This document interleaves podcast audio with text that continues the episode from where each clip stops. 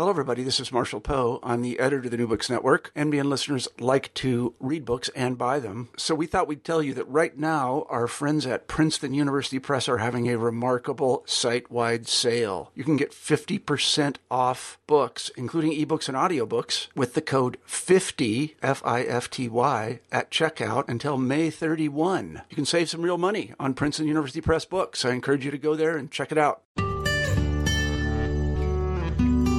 This is Debbie Sorensen. Today on New Books in Psychology, I am talking with Dr. Sam Sommers about his book, Situations Matter Understanding How Context Transforms Your World. Dr. Sommers is a professor of social psychology at Tufts University. He does research on issues related to stereotyping, prejudice, and group diversity. In the book, Dr. Sommers explores how situations and context affect our behavior. He draws on classic social psychology research and uses anecdotes to illustrate his point. The book is readable, funny, and relevant to daily life. Let's get started. Hi, Sam. Hi, how are you?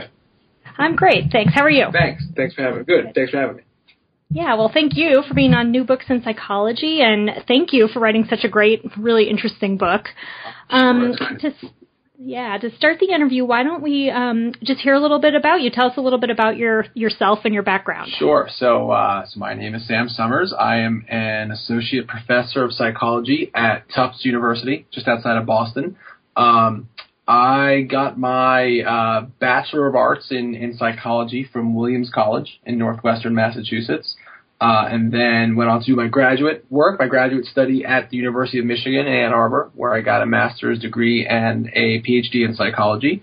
And I have been uh, a faculty member here at Tufts since 2003, so closing in on on 10 years. And uh, at Tufts, I teach courses on intro psychology and social psychology, um, research methods, upper level seminar, and some of my specific areas of, of specialization, which include uh, sort of intergroup relations and diversity issues, as well as applications of psychology to the legal system. Um, and I guess uh, in my non-academic, non-psychology uh, psychologist time, I am the uh, married father of uh, two girls. Actually, in about an hour and a half, going to manage our opening day uh, third, fourth grade girls softball game. So that's how a lot of my free time gets filled is hanging out with uh, the various Sommers ladies. Um, and uh, so thanks for having me. I'm happy to be here. Yeah, great. Well, it sounds sounds like you have some fun plans later today. Should be good. Yes. Yeah. So, how did you end up deciding to write a book about context? Well, uh, it's I, I went to college to be an English major. I didn't know anything about this psychology business. It was not something that one took at my high school really, um, or if, if people did, I certainly didn't. And uh, sort of stumbled into introductory psychology course as a freshman just because it seemed like a thing that first year students did, and I had friends who read it and so forth. And so I really didn't have any expectations. And it was throughout the course of that semester, being in that class, actually participating as a as a participant in research studies, uh, that I started to have this, I mean, epiphany of sorts of, wow, a lot of the issues that I've always been interested in, a lot of the conversations about sort of the mundane day to day aspects of, uh, of, of daily life um, are questions that not only other people are interested in and other people are asking, but that you can actually ask and try to answer using science. And that was sort of news to me, and it was very exciting to me. And and so I kept taking courses in psychology and. Uh, I got involved as a researcher uh, in research projects, a research assistant in the psychology department, and uh, and, and, so things really took off from there. And it's always, I, I, think, one of the the appeals of the field to me. One of the things that's always drawn me to this psychological science perspective is uh, you know, this opportunity to both disabuse people of some of the assumptions and preconceived notions we have about human nature. You know, we all have these expectations about how people work and what makes people tick, and and, and some of them are well placed and serve us well, but but others are really wrong, for lack of a better term, and that's always fascinated me. And, and sort of putting that hand in hand with the idea that that a lot of what drives and shapes and influences our daily judgment and decision making and behavior are factors we're not aware of. Um, that that's really what, what's drawn me to the field and what drew, drew, me to writing this book. The idea that the way we think about human nature the way we uh, sort of think that well, so and so behaves in this way because he or she is that type of person. That only gets us so far, and there's a much more nuanced and much more uh, a much deeper level of understanding and, and, and ability to, to predict human nature if we stop and appreciate how context, how environmental factors, how the ordinary situations in which we find ourselves really shape who we are and, and how we think and how we act. Well, that actually leads really well into my first content question here, which is why, what do you think is really important about understanding the role of context and situational factors um, on on human behavior and our, on our lives? Like, why why should people care about this? Uh, I would argue, and I argue in the book that it makes us better at everything. So that, that there's the short answer that we just become more effective people. And I mean more effective at our jobs, more effective interacting with other people um, at a professional level, more effective when it comes to dealing with salespeople or customer service representatives, more effective as parents and spouses and, and siblings and family members. We become more effective at all those different endeavors when we have a deeper understanding and, and a better ability to predict the thoughts and, and actions of people around us uh, you know, again, we have this this tendency really to to jump to conclusions about a lot of people in our lives and a lot of interactions that we have, and to to have these knee jerk emotional responses. And again, first impressions and and gut instinct serves us well in in, in a variety of of domains, but it only gets us so far. And if we really want to uh, be better able to predict what's going to lead certain voters to, to respond to certain political candidates or what's going to lead particular consumers to respond uh, to, to a certain type of product or, or how best to structure our interactions with our children in a way to maximize our, our children's uh, performance in, in various domains or, or happiness or, or social effectiveness or what have you. In order to do all those things, we really do need a more nuanced understanding of, of that interaction between personality and, and, and individual characteristics and the environments in which we find ourselves. So the, the real short answer is that, that what I argue in the book is that if we understand this power of situations and just how important context is in shaping human nature, we become much more effective people. Well, I agree. I actually, I'm a clinical psychologist and, you know, throughout the book you talk about sort of taking different points of view and having a flexible view of yourself and other people. And I think I mean, just you didn't mention this, so I'll just throw this in there that I think that actually can really help people sort of in their their lives be, like you said, more effective and get a little unstuck from things that might be problematic. So I, a few times when I was reading the book, I was thinking about my clinical work and and some some ideas that I can you know use with my clients. Yeah, sure. Um, so yeah, that flexibility thing I think is really really great. So, in the first chapter of the book, you write about how we really have a tendency, a lot of times, to minimize the importance of situations. Like, we sometimes assume that we're looking at maybe a character trait or something like that when, when we see other people acting a certain way. And we don't really sometimes pay so much attention to, you know, the context. So, could you kind of tell us a little bit more about that and why, why we do it? Yeah, we have a tendency to, in many respects, view the people around us in our daily lives the way we do sitcom characters. Uh, this idea that they are fairly predictable individuals who will behave uh, the, the the same way across different contexts. I mean, I, there's some irony to the idea that we call them situation comedies when in reality they're really shows about personalities, right? And you know the characters' personalities and can and predict how they're going to respond, you know, whether they are waiting for a table at a Chinese restaurant or on a Hawaiian vacation or whatever the show is that you're particularly fond of. And, and we do a lot of that with people in our day to day lives as well. Um, you know, we, we sort of get used to seeing them, first of all, in certain situations. Um, I, I was actually just having a conversation with my, uh, one of my daughters this morning where she mentioned having run into her teacher over the weekend you know, at Panera at the at a restaurant and seeing her drive and how it seems so weird was her word my nine year old daughters were weird to see my teacher in a car and eating in a restaurant and wearing jeans. Um, and I, I have that interaction actually with my students regularly. They ask me questions like, you know, is it strange for you to go out and and to, to, to see your students, to see us at a bar, at a restaurant? And, and I say, no, I mean, I know that I continue to exist outside of this classroom.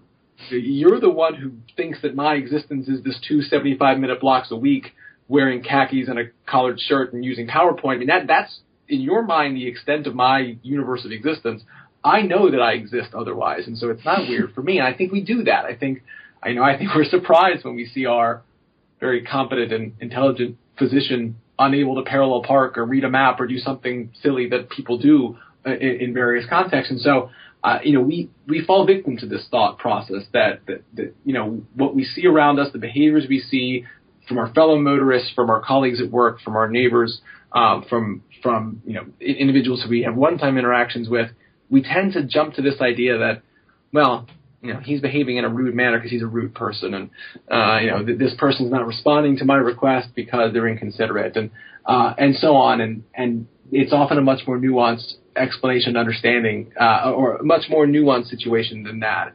Um, you know, why do we do this? Why do we jump to the internal dispositional sort of personality based explanation for other people's behavior? Um, because it's appealingly simple it's just really appealingly straightforward. It's a complicated and, and often unpredictably threatening world around us, and this notion that well, I can at least stake a, a claim on knowing how the people around me are going to act because I've seen them in other contexts and, and I've seen them in other in, in situations. That's reassuring to us, and then we find ourselves perpetually shocked to, find out that the, the the guy next door is capable of far better or far worse things than we ever dreamed. And um, and so, but it, I think it imposes a sense of order into an otherwise unpredictable social universe to be able to to think that well, I have a good handle on what this person's capable of and what kind of person this is. And and again, there's, there's really an appealing straightforwardness of that kind of thought process. Mm-hmm. Sort of a shortcut, but one that's not always Correct. Yeah, and it might serve you well yeah. enough in that you know you have an interaction. You're watching. You're at the the airport, and they've lost your bags, or they've delayed your flight, and there's three lines all leading to the same customer service desk, and and you see that one of the representatives behind the desk seems more curt and less friendly than the others, and and maybe the knee jerk reaction you have to think, well, he doesn't seem like a friendly person. I'm going to go to one of the other lines. That might serve you. Maybe you're right in that in that particular instance. Maybe you know in the short term that serves you well in choosing which line to go to. Um, but as a life strategy as a whole, um, it leads us astray in, in, in many different instances, and, and it, frankly, it just serves as an obstacle that prevents us from um, doing a really good job, uh, doing as good a job as we could at understanding other people. Uh, you know, is really good at this. For example, I mean, you mentioned clinical psychologists and good clinical psychologists are, I think, good at this. Good public speakers are good at this, being able to adapt and read the audience and adapt what they're doing and how they're doing it based on the responses that they're getting. Salespeople are great at this. Salespeople have a tr- the good salesperson has a tremendous understanding of the power of context and and how simple tweaks to how you're marketing the product or talking about the product or interacting with the the, the customer can have a dramatic shift in the way that they see the product, the way they react to you, and um, that's the kind of that's the kind of issue that we're talking about here. This sensitivity to how um, the environment you're in and the, and the circumstances going on at that one point in time are incredibly important in figuring out why people act the way they do and how to get them maybe to do what you want them to do. Mm-hmm you know, I'm kind of jumping ahead here, but the you wrote about someone who has the job of getting a crowd at maybe a sporting event or something like that, getting kind of reading the crowd and getting the crowd all right. riled up at just the right time. I think that's that was a really interesting example. I had no idea that there were people whose job it is to do this. Yeah, Cameron Hughes, my friend, the super fan, the professional sports fan who who I interview in the book and and who's a a very good guy and a very in a great conversation um, because that's what his job is, right? His job he gets paid by professional sports teams, uh, you know, NBA teams, NHL teams. He was at the Olympics in Vancouver a, a year or two ago, uh, the U.S. Open tennis tournament. He gets paid by these events and by these teams to show up and rile up the crowd, and and he's basically the crowd whisperer. I mean, his job is to to to get people uh, worked up and get the energy level of the home arena uh, up in, in a variety of different ways, and, and that's what he does. He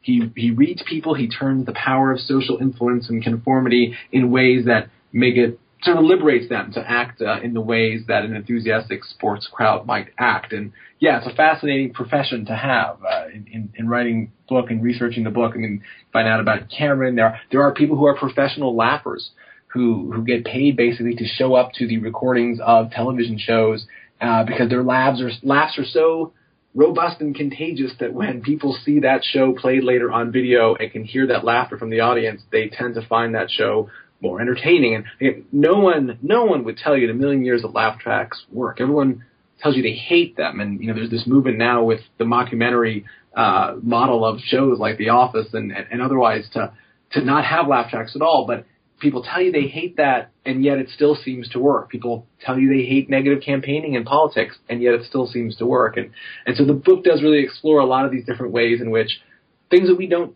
think or or wouldn't want to admit have an impact on us uh, quite often do. Yeah, it's funny because it makes me feel these examples, the crowd and the laughing, the people who are paid to to laugh, makes me feel like wow, I didn't know other people could sort of this directly, I don't know, almost manipulate my emotional state. I mean, manipulate might be a strong word for no, it. I think but... a lot of people feel that. I think a lot of people f- find it to be somewhat of an uncomfortable set of conclusions mm-hmm. um, because we do have this, especially in well, quote unquote Western society, especially in the United States and our history of sort of rugged individualism and so forth. We really do have this idea. Uh, this notion of the self as being independent and of making up our own minds for ourselves and not being not being sheep sheep led by the other sheep. Um, and I'm not suggesting the book and the research is not suggesting that we're sheep either. But it, so it can be disconcerting, I think, at times for people to discover the extent to which people around us really change mm-hmm. how we think and act. I mean, I guess I would argue at some level it's, it's it's a liberating conclusion when you realize it. That that first of all, only by understanding and, and accepting that this really is what influences us, and this really these really are the factors that shape our tendencies. That's required in order to to try to resist that if that's something that we do want to mm-hmm. resist. But it also, you know, frankly opens the door to uh, being more effective in a lot of different walks of life, raising money for the nonprofit that you work for, or um, you know, trying to uh, signal the need for and attract help in an emergency situation, and so forth. So I think it's it's actually somewhat empowering as well to realize that this is how things work. Yeah, absolutely. Having an awareness of this is seems like the, the where kind of what you want to start from, no matter what your your goal is. Um, so you had mentioned trying to get help. Um, could you talk a little bit about how context affects um, altruistic behaviors and these sort of helpful helping other people situations? Yeah, the book the book runs the range of the the human continuum, as it were. So there are chapters and sections of chapters in the book um, that talk about some of the great things that humanity is capable of, and, and heroism, and uh, and there's a whole chapter on falling in love.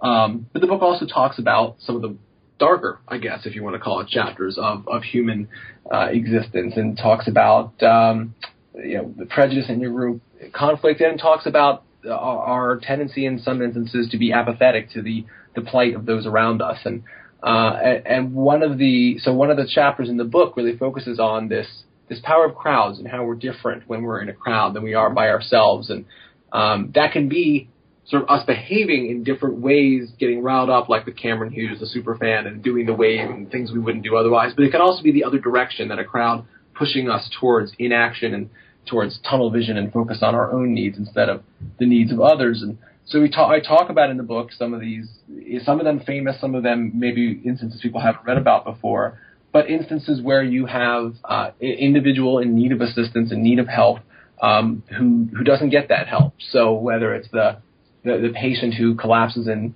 an emergency room and, and no one comes to her assistance for 60, 90 minutes, or the, the, the tourist who's visiting New York and passes out on the subway and rides around for three or four hours before any real, anyone realizes or that anything's wrong or intervenes in the situation, um, and so forth. And when we hear about those stories, and we hear about them a lot, I mean, it's it's every couple of weeks there's a new story you read about it, hear about um, where something like that happens. Our knee jerk reaction is to indict those in, individuals at the scene as being somehow chronically indifferent and callous, as being unusually uh, apathetic individuals. To think, yeah, gosh, that would never happen. Riley. I would never behave that way. What's wrong with these people? Um, and I'm not suggesting that that kind of apathetic behavior doesn't merit blame or, or, or sanction or social disapproval. I think that, that it does in many instances, but it's it's just really easy to to hang again your hat on this idea that something wrong with those people. Um, I think it's a cop out. Actually, I think it makes us feel better because it does let us say, "Well, that would never happen to me. I would never do that." Because in reality, mm-hmm. what we know from the science is that there are uh, a number of, of aspects of the situations in which we find ourselves that make all of us, you and me included, less likely to get involved in the affairs of, of others. And one of the big ones is having other people around, just being in a crowd for a variety of reasons. Um, makes us less likely to, to get involved in the affairs of others and to, to intervene in a situation, whether it's an emergency or, or otherwise. Yeah, you know, you mentioned in the book.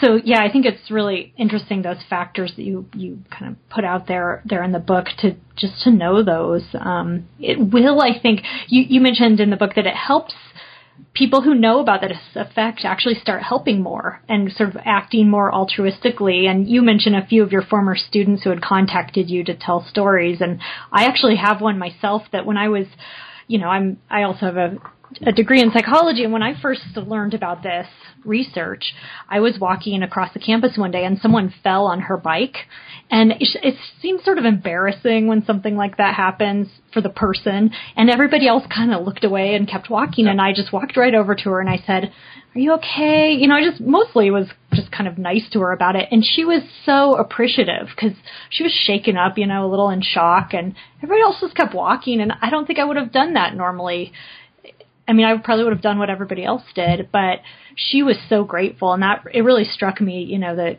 you can actually do something to help in these kind of situations. It's just that so often we we don't. Yeah, I do. I do a demonstration in class, and it's obviously on, on a different scale, and it's not an emergency by any means, but but one of a variety of demonstrations. One of them is sort of getting ready for class at the beginning of the lecture, where we're going to talk about this kind of situation. So you know, on the screen in big letters it says "helping behavior, part one" or the topic for the day, and and as we're getting ready for the lecture, I intentionally drop, you know, hundreds of pieces of paper on the floor as seemingly my notes that have now gone all over the place and scatter in front of the big lecture and so forth. And time after time, reliably, students just sit there in the lecture hall and watch me sort of get down on all fours embarrassingly and pick them up. And they sit there and they watch and, and they sometimes chuckle. And I think they probably at this point take pictures and tweet them and put them on Instagram and things like that. And um, they don't help, and, and they're not bad people. They're not sociopaths, which is the tendency, it's a conclusion that you might have in watching them. I mean, if they were in my office at office hours and the same thing happened, they would get up and they would help me pick them all up because they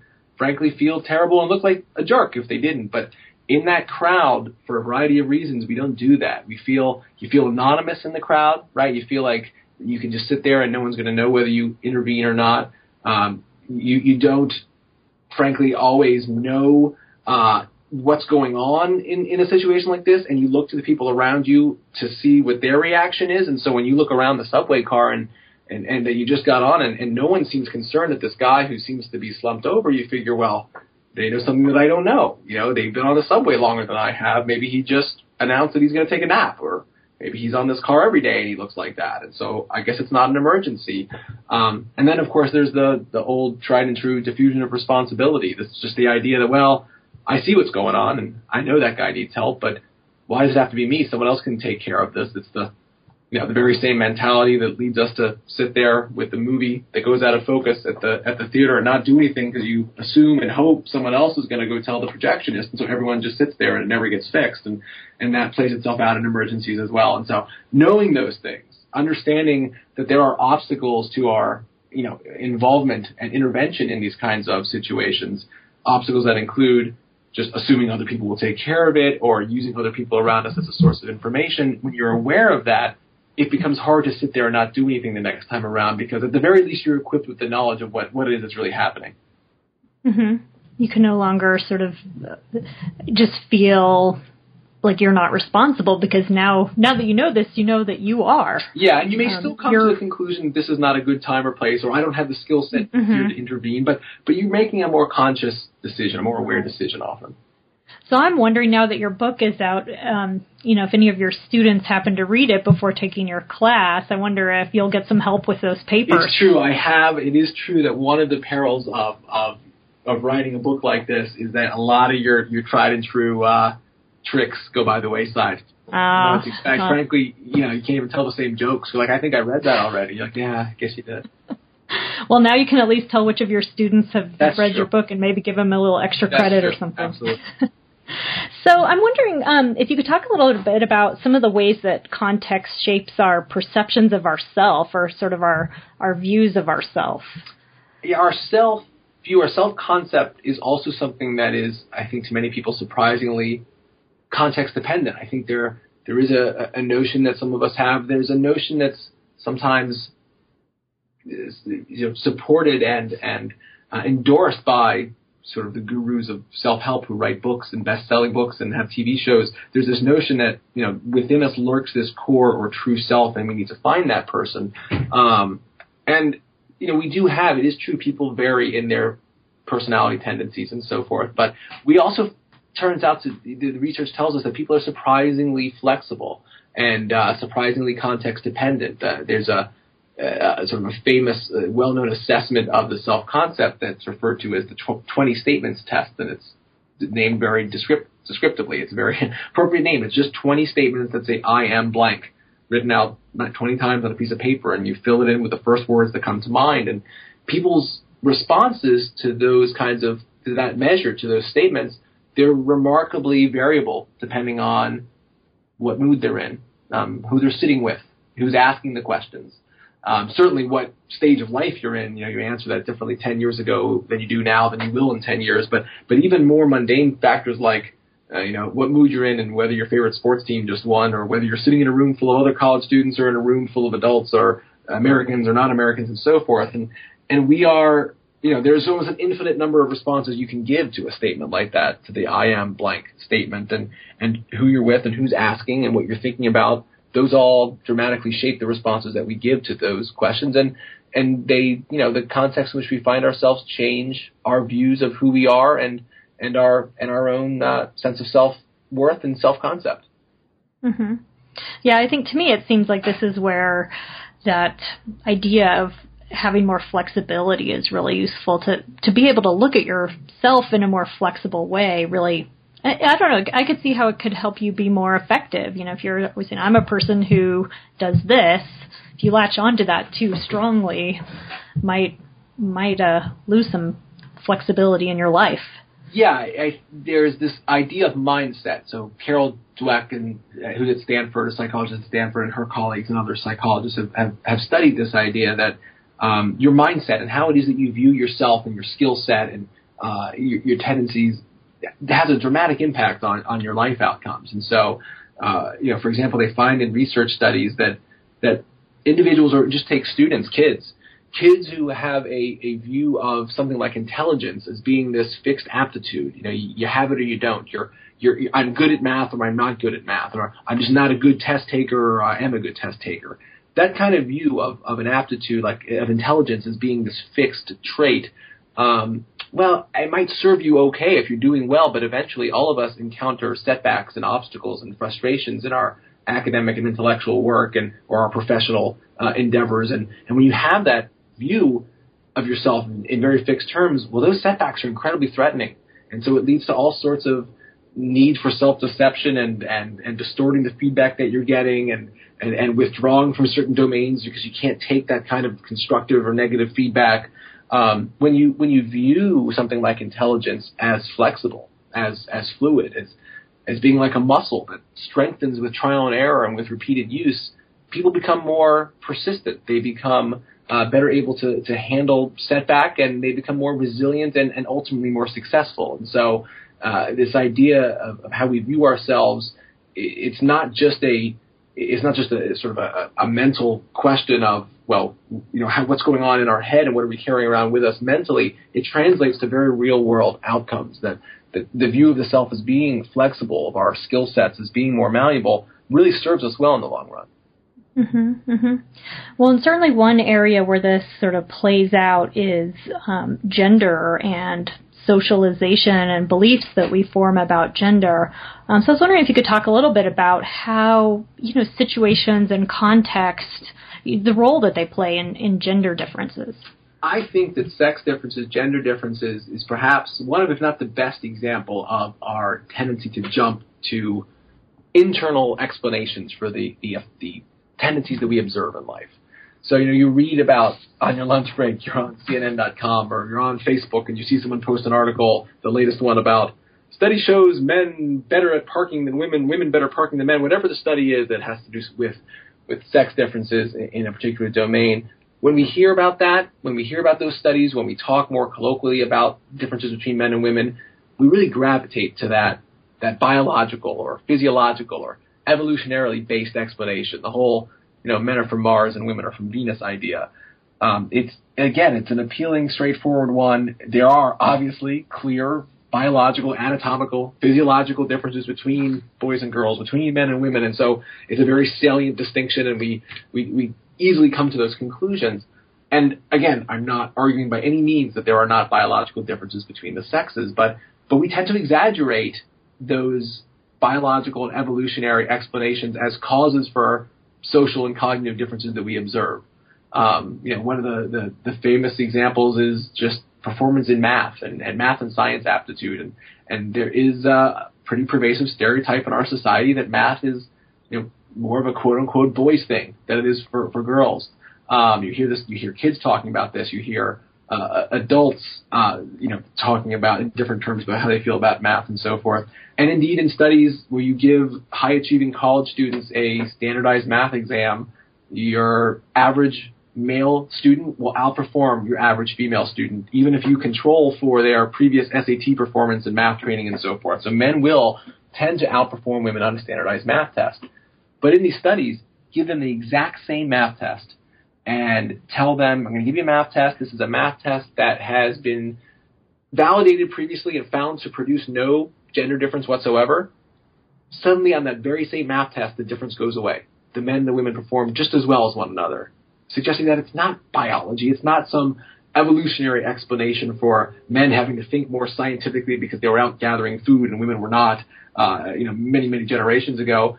But it, there's a huge social component to this, this belief that this is not a thing that people like me are supposed to be good at, or this is a test that someone's giving me and maybe they don't expect I'm going to do very well on that. And just this idea, this awareness of the, the stereotypes out in the world, in the, in the ether, is enough to be distracting and agitating sufficiently to, to let women do to, to to make women perform a little bit worse on that test. And so if you, you remove that from the equation, you give the test and say, no, no reason to be worried about any pre-existing gender biases in this test.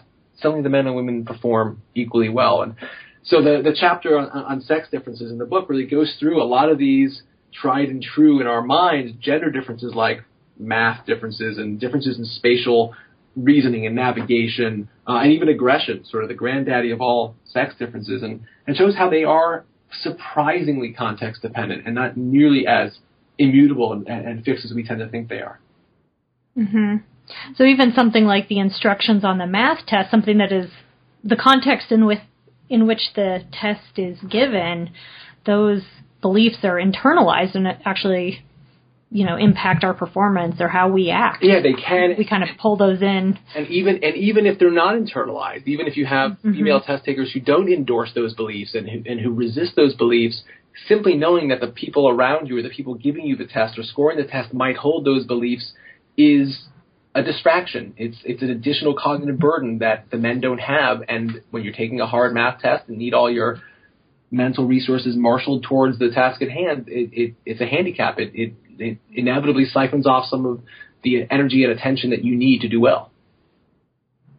So, what can parents do um, in terms of how they talk to their kids and, and the socialization that they provide for their kids in terms of gender roles? I think that when you hear your kid, be it boy, be, be, be a boy, be she a girl, come home from school and tell you something like, um, you know, just in casual conversation, well, you know, that's something that boys aren't very good at, or that's something that girls aren't good at um, or that's a girl thing or a boy thing. I think having a conversation about that's really important, uh, and not just sort of nodding, which or or even not responding, which is an implicit reinforcement of that of that sort of mentality. I think that um, you know we, we know from research that minutes after birth, parents are already using different words to describe their sons versus their daughters. They're you know describing their sons in terms that include you know strong and alert and and they're not they're more likely to talk about cute and and and uh, you know soft and precious with their daughters um, and so those kinds of messages start to be uh, conveyed at a pretty at a pretty young age and, and so just being aware of that and having conversations and, and even just giving some conscious attention to that um, that fact I think is really important. I mean, I remember having a conversation with one of my daughters when she was four or five, and we were picking out her very first bike at the store, and the one she liked was blue, and of course it was in the the boys' bike section, um, and that was causing her some distress or some she couldn't figure it out. It was agitating. Why is it the boys' section? Can I not ride this bike? And you almost want to say, no, honey, it's it's fine. It's not it's not somehow ergonomically designed so that it's only going to work if you have testicles. It's going to be okay. you can ride this one.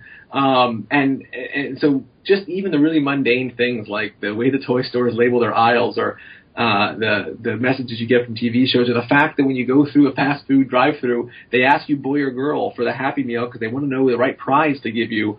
Um, that just being aware of those kinds of things and the messages that our kids are exposed to, I think, is an important first step. Mm-hmm. Yeah, I think actually that chapter was great with some of the the advice that you had. It was I have a young kid myself, so it was a good reminder to some helpful tips there. Well, it's actually so even the really innocuous things, and, and I've gotten some pushback pe- from people on this, but um, so if you think back, I think back to my own days in elementary school, and teachers saying things like, you know, good morning, boys and girls, and you know, let's have the boys line up on that side and the girls line up on that side. Really innocuous stuff.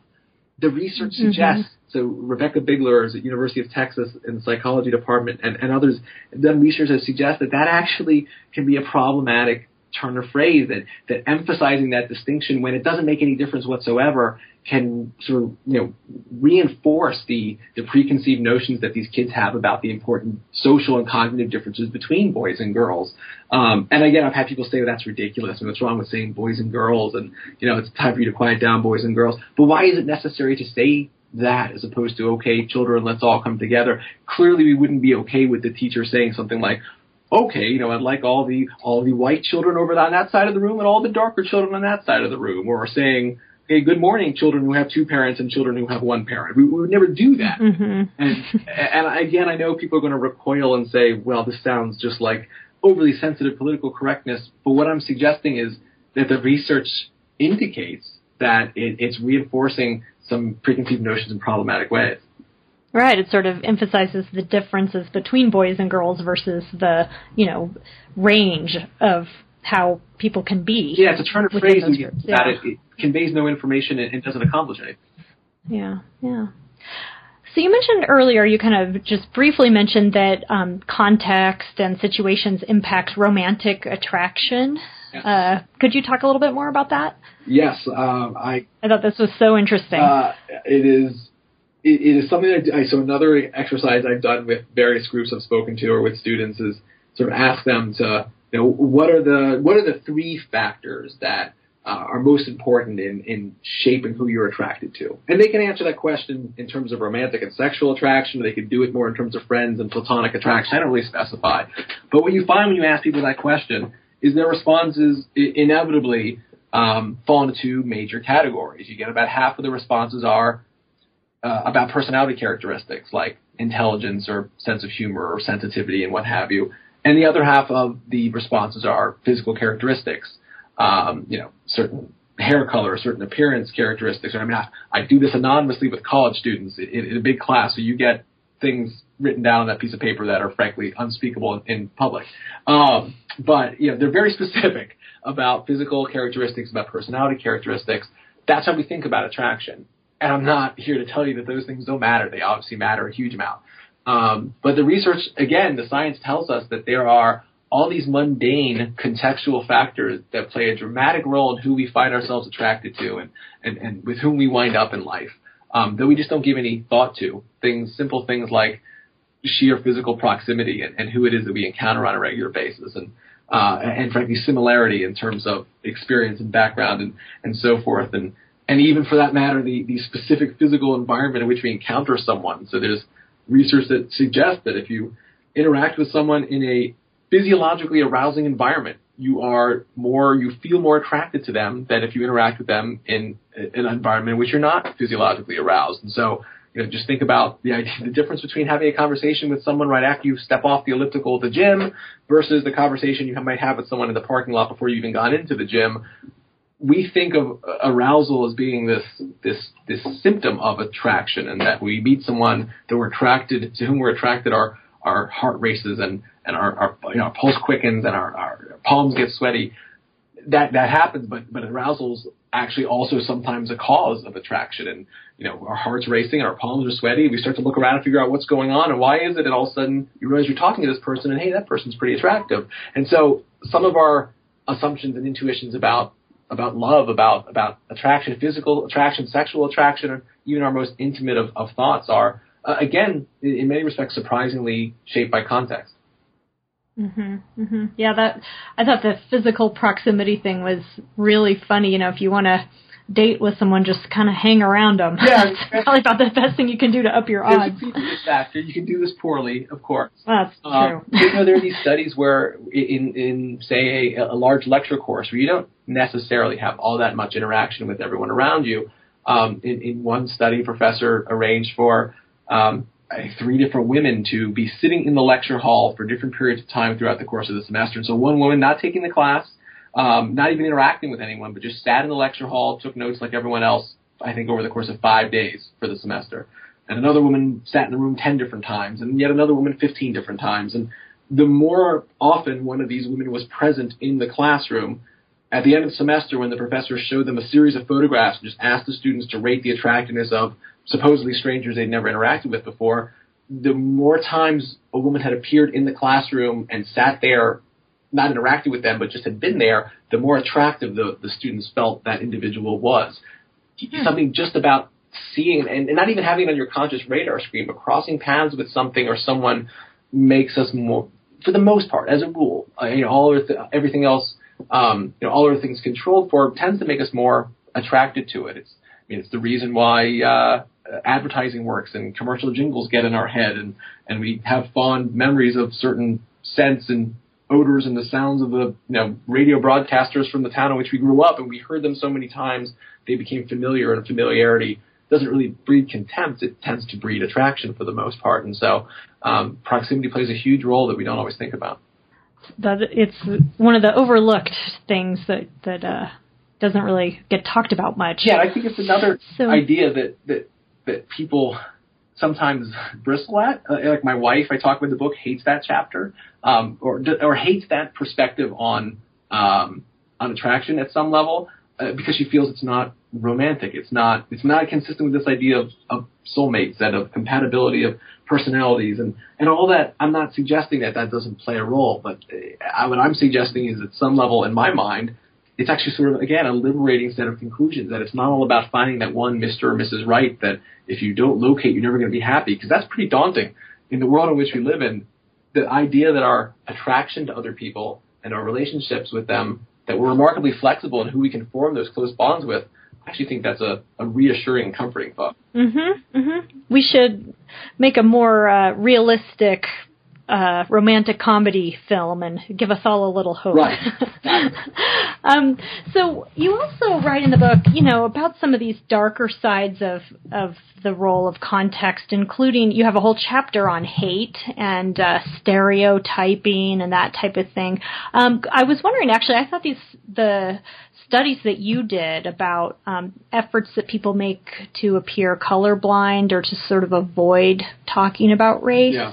I thought that was really fascinating. I was wondering if you could could talk a little bit about that. Sure. The I mean the main moral of that chapter is that um, again we, we too often get caught up in this very personality based, personality driven view of of bias, of, of discrimination, of, of racism or sexism or any kind of ism, right? It's why we anytime there's a a, a racially fraught controversy or, or debate um, or incident in, in the public, the discourse doesn't really get past the well, it's such and such a racist level of discussion, and that's the conversation we always have, and it never goes anywhere because no one ever thinks that they're a racist, and and, and it becomes a very loaded term, and and you know again difficult and somewhat futile conversation.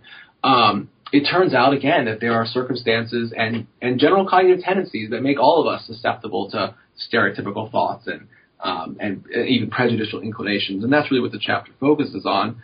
Um, as you mentioned, this is something I do some research on, and uh, in this day and age, what you see a lot of people in this country, in America, certainly doing when it comes to questions of race, and in particular, we see a lot of white Americans do when it comes to race, is to uh, make an effort to to suggest that they don't even notice to begin with. There's this idea of almost you know strategic color blindness of, of claiming the the well I don't even see color so you know certainly I can't be biased kind of mentality. It's you know played up to a ridiculous extreme by Stephen Colbert for anyone who watches his mm-hmm. show where he I was just thinking about interviews that. someone and starts with. Uh, uh, I'm sorry, you're, you're an African American male because I don't even notice these things. Are you a black man? And yes, I'm a black man. They'll have the conversation from there. It's only a slight exaggeration, really. And so we've done some studies looking at that, looking at the at people's tendency to go out of their way to to claim and to assert that they are not noticing race in interactions. And what we find in a lot of those studies is that ironically, you know, for people who are doing this because they're hoping to avoid conflict and avoid making a bad impression, when we do that in our conversations, we tend to come off as disingenuous and we tend to come off as distracted, even from a, nonverbal perspective. We make poorer eye contact and just aren't viewed as being as warm a person as we are when we are much more forthright and upfront in our in our conversations. And so, um, I, you know, the issue of of race, of bias, of um, uh, of intergroup conflict is is a obviously a, fraught with controversy and, and polarized opinions. And we try to, what I try to do in the book is is subject it to some of the same level of analysis as everything else in, in the book. From you know to, to take a look at it and to to show how it's not all just about good people, bad people. Um, it's about sort of all people and the tendencies that push us in different directions, and then knowing that what we can do to try to strategize to combat some of the tendencies we might not be quite as happy about. Mm-hmm. Yeah, I mean, it, to me, it seems important that if people can get this more nuanced view of it, that it could, you know, as you recommend in the book, sort of open people up to talk a little bit more at a deeper level about things like racism and race. And um, but the first step is to kind of acknowledge some of these things instead of avoiding uh, talking about it yeah. out of fear of of being considered, you know, quote, a racist right. or whatever. here's what we know from these studies of interracial interaction: when when people go into an interaction with someone of a, a different racial or ethnic background, and their mindset, their mentality is one of prevention, of don't do the wrong thing, don't say something stupid, don't say something offensive, um, you know, minimize, cut your losses, and minimize bad outcomes. That not surprisingly, doesn't go very well. It's it's a, it's a terrible way to go through social interactions, worrying about what not to do, what not to say, and what to avoid. When people go into interracial interactions with more of a promotion mentality of, hey, it's important. I want this person to like me. I want them to think I'm taking their viewpoint seriously.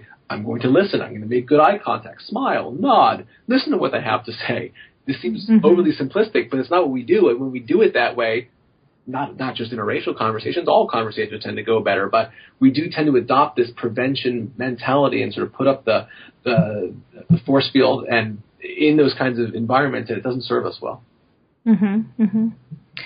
So we have a few minutes left, but I want to kind of um, just take a look at the whole you know body of work here that you're looking at and, and just thinking you know we've talked about some different advice in some areas like gender um, but if you just taking the whole book, uh, what what do you think would be most helpful to someone? Just a little advice you might have to someone who wants to apply some of this in their in his or her life.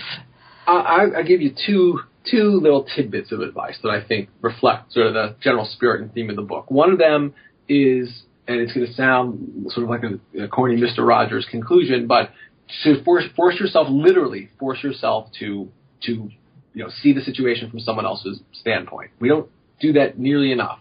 Um, so you're having the argument with the customer service representative, or you're you're cut off in traffic, or you're negotiating with someone in business.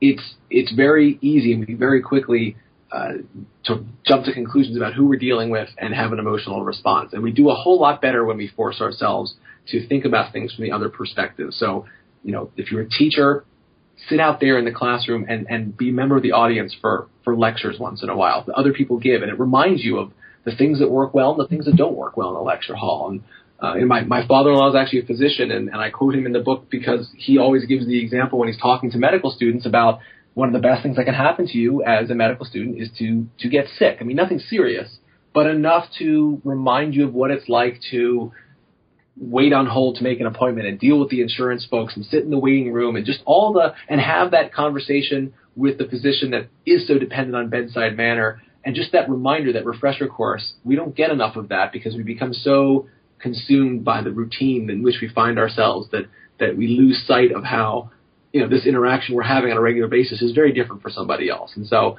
I think that serves us really well uh, to be able to do that. Um, another piece of advice I'd like to give based on the book is one, you know, we are talking about parenting and talking about kids, and so uh, I think it's a very easily translatable and, and easily implemented piece of advice is to think about the kinds of the language that you use when you're praising your children. Um, we, I think, it, you gravitate really quickly and easily as a parent to saying, um, you know, your kid shows you the picture that he or she made, to saying, "Oh, that's great! You're such a great artist," or they show you the spelling test, they did a good job, but oh, you're so smart, great job, um, and that's a lovely thing to say to your child in the abstract. But it also conveys a certain message. It's a very disposition based, personality based, intrinsic message that you are good at this, you have the aptitude for this. And um, what will happen inevitably in your child's life, as it happens in everybody's life, is that they will encounter again frustrations and and setbacks. And if they have come to view their own accomplishments through that lens of what I'm good at and what I'm not good at, that's going to be really frustrating and tough for them to wrap their minds and their psyches around. And so we're much better off saying things like, you know, I, I'm so proud of you on that spelling test. I know you worked really hard and praising their effort on it. Um, or you know that that picture is great. Uh, tell me a little bit more about it. it, it you know, I, I love the way that you you know use so many different colors and and really spent your time trying to take what it was that you had in mind and put it on the paper. Praising effort in the process is something that doesn't come as naturally and and and seems maybe more uh, long-winded, but it really is a is a good message that serves our kids well in the long run. And frankly, the same thing for internal dialogue serves us well as adults in the long run too. Mm, great. Well, thank you. Um, so, what are you working on these days? What do you have ahead in your career? Well, I've got the day job, which keeps me busy, teaching and, and doing academic research and, and publishing along those lines.